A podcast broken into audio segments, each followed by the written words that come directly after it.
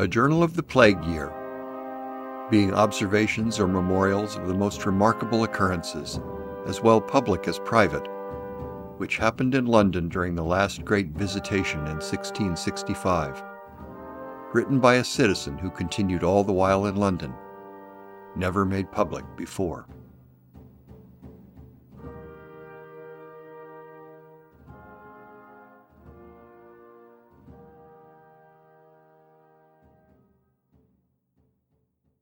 Episode 13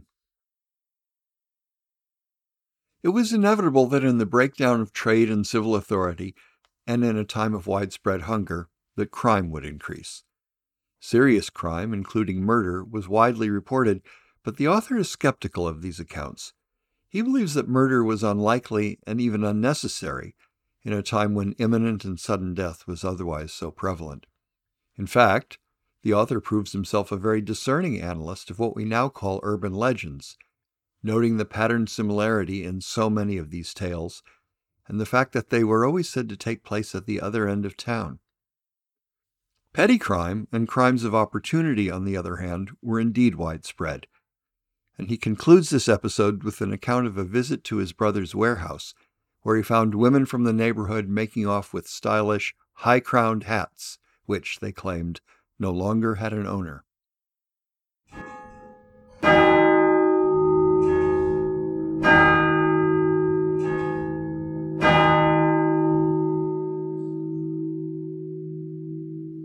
We had at this time a great many frightful stories told us of nurses and watchmen who looked after the dying people, that is to say, hired nurses who attended infected people, using them barbarously, starving them, smothering them, or by other wicked means hastening their end, that is to say, murdering of them, and watchmen being set to guard houses that were shut up when there has been but one person left, and perhaps that one lying sick, that they have broke in and murdered that body, and immediately thrown them out into the dead cart, and so they have gone scarce cold to the grave. I cannot say but that some such murders were committed, and I think two were sent to prison for it, but died before they could be tried, and I have heard that three others, at several times, were excused for murders of that kind. But I must say I believe nothing of its being so common a crime as some people have since been pleased to say, nor did it seem to be so rational, where the people were brought so low as not to be able to help themselves, for such seldom recovered, and there was no temptation to commit a murder, at least none equal to the fact, where they were sure persons would die in so short a time and could not live. That there were a great many robberies and wicked practices committed even in this dreadful time, I do not deny. The power of avarice was so strong in some that they would run any hazard to steal and to plunder, and particularly in houses where all the families or inhabitants have been dead and carried out, they would break in at all hazards, and without regard to the danger of infection, take even the clothes off the dead bodies and the bedclothes from others where they lay dead. This, I suppose, must be the case of a family in Houndsditch, where a man and his daughter, the rest of the family being, as I suppose, carried away before by the dead cart, were found stark naked, one in one chamber and one in another, lying dead on the floor, and the clothes of the beds, from whence 'tis supposed they were rolled off by thieves, stolen and carried quite away. It is indeed to be observed that the women were in all this calamity the most rash, fearless, and desperate creatures. And as there were vast numbers that went about as nurses to tend those that were sick, they committed a great many petty thieveries in the houses where they were employed. And some of them were publicly whipped for it, when perhaps they ought rather to have been hanged for examples, for numbers of houses were robbed on these occasions till at length the parish officers were sent to recommend nurses to the sick, and always took an account whom it was they sent, so as that they might call them to account if the house had been abused where they were placed. But these robberies extended chiefly to wearing clothes, linen, and what rings or money they could come at when the person died who was under their care, but not to a general plunder of the houses. And I could give an account of one of these nurses who, several years after, being on her deathbed, confessed with the utmost horror the robberies she had committed at the time of her being a nurse, and by which she had enriched herself to a great degree. But as for murders, I do not find that there was ever any proof of the facts in the matter, as it has been reported, except as above. They did tell me, indeed, of a nurse in one place that laid a wet cloth upon the face of a dying patient whom she tended, and so put an end to his life, who was just expiring before, and another that smothered a young woman she was looking to when she was in a fainting fit, and would have come to herself. Some that killed them by giving them one thing, some another, and some starved them by giving them nothing at all. But these stories had two marks of suspicion that always attended them, which caused me always to slight them and to look on them as mere stories that people continued frightened one another with. First, that wherever it was that we heard it, they always placed the scene at the farther end of town, opposite or most remote from where you were to hear it. If you heard it in Whitechapel, it had happened at St. Giles, or at Westminster, or Holborn, or that end of the town. If you heard it at that end of the town, then it was done in Whitechapel, or the Minories, or about Cripplegate Parish. If you heard of it in the city, why, then it happened in Southwark. And if you heard it in Southwark, then it was done in the city, and the like. In the next place, of what part soever you heard the story, the particulars were always the same, especially that of laying a wet double cloth on a dying man's face, and that of smothering a young gentlewoman. So it was apparent, at least to my judgment, that there was more of tale than of truth in those things. However, I cannot say but that it had some effect upon the people, and particularly that, as I said before, they grew more cautious whom they took into their houses, and whom they trusted their lives with, and had them always recommended if they could, and where they could not find such, for they were not very plenty, they applied to the parish officers. But here again the misery of that time lay upon the poor, who, being infected, had neither food or physic, neither physician or apothecary to assist them, or nurse to attend them. Many of those died calling for help, and even for sustenance, out at their windows in a most miserable and deplorable manner. But it must be added that whenever the cases of such persons or families were represented to my Lord Mayor, they always were relieved. It is true, in some houses where the people were not very poor, yet where they had sent perhaps their wives and children away, and if they had any servants they had been dismissed, I say it is true that to save the expense, many such as these shut themselves in,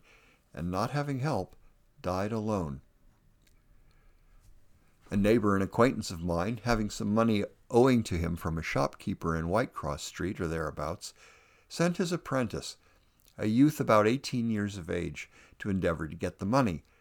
He came to the door, and finding it shut, knocked pretty hard, and as he thought, heard someone answer within, but was not sure, so he waited, and after some stay knocked again, and then a third time, when he heard somebody coming downstairs. At length the man of the house came to the door. He had on his breeches or drawers, and a yellow flannel waistcoat, no stockings, a pair of slipped shoes, a white cap on his head, and, as the young man said, death in his face.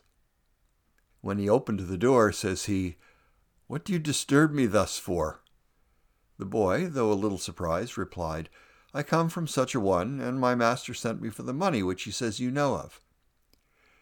Very well, child, returns the living ghost.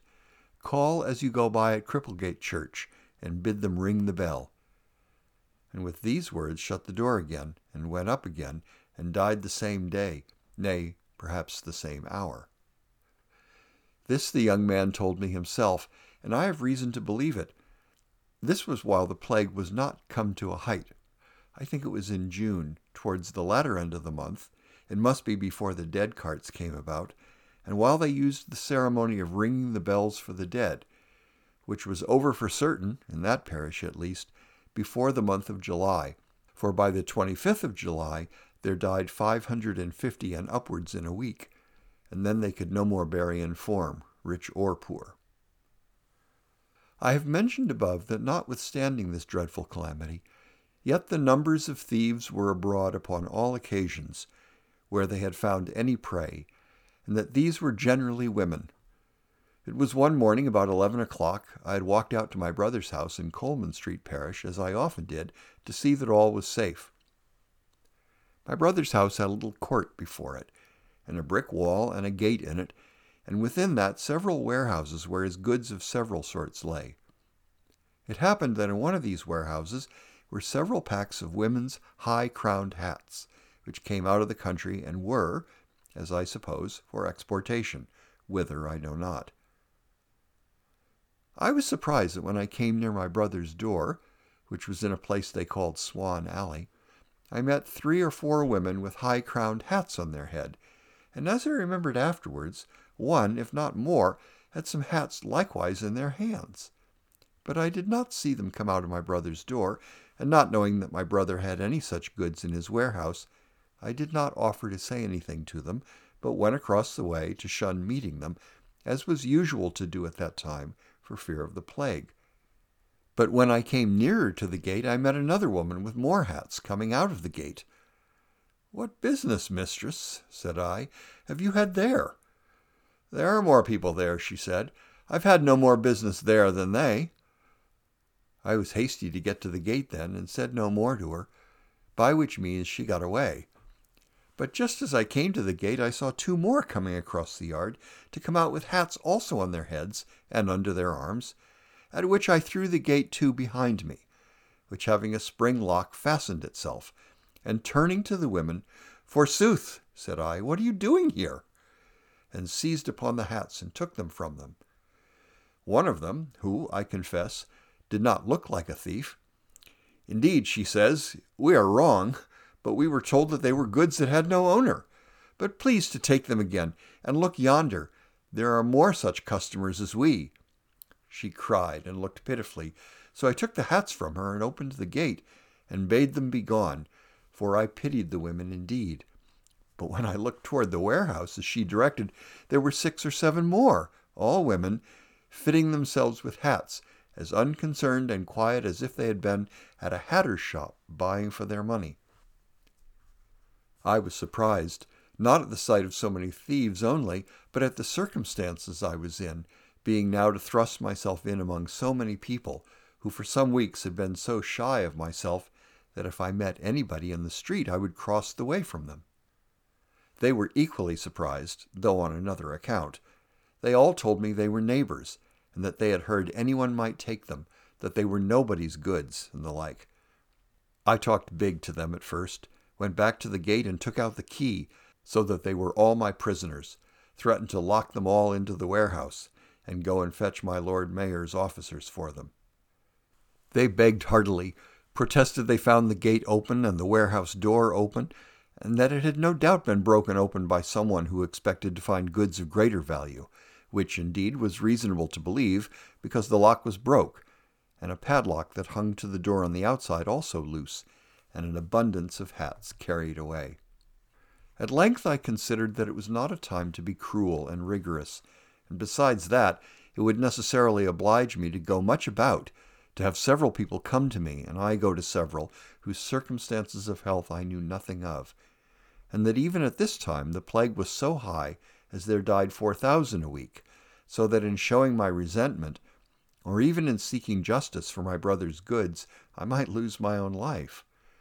So I contented myself with taking the names and places where some of them lived, who were really inhabitants in the neighborhood, and threatening that my brother should call them to an account for it when he returned to his habitation. Then I talked a little upon another foot with them, and asked them how they could do such things as these in a time of such general calamity, and, as it were, in the face of God's most dreadful judgments, when the plague was at their very doors, and, it may be, in their very houses, and they did not know but that the dead cart might stop at their doors in a few hours to carry them to their graves. I could not perceive that my discourse made much impression upon them all that while, till it happened that there came two men of the neighborhood, hearing of the disturbance, and knowing my brother, for they had been both dependents upon his family, and they came to my assistance. These being, as I said, neighbors, presently knew three of the women, and told me who they were and where they lived, and it seems they had given me a true account of themselves before.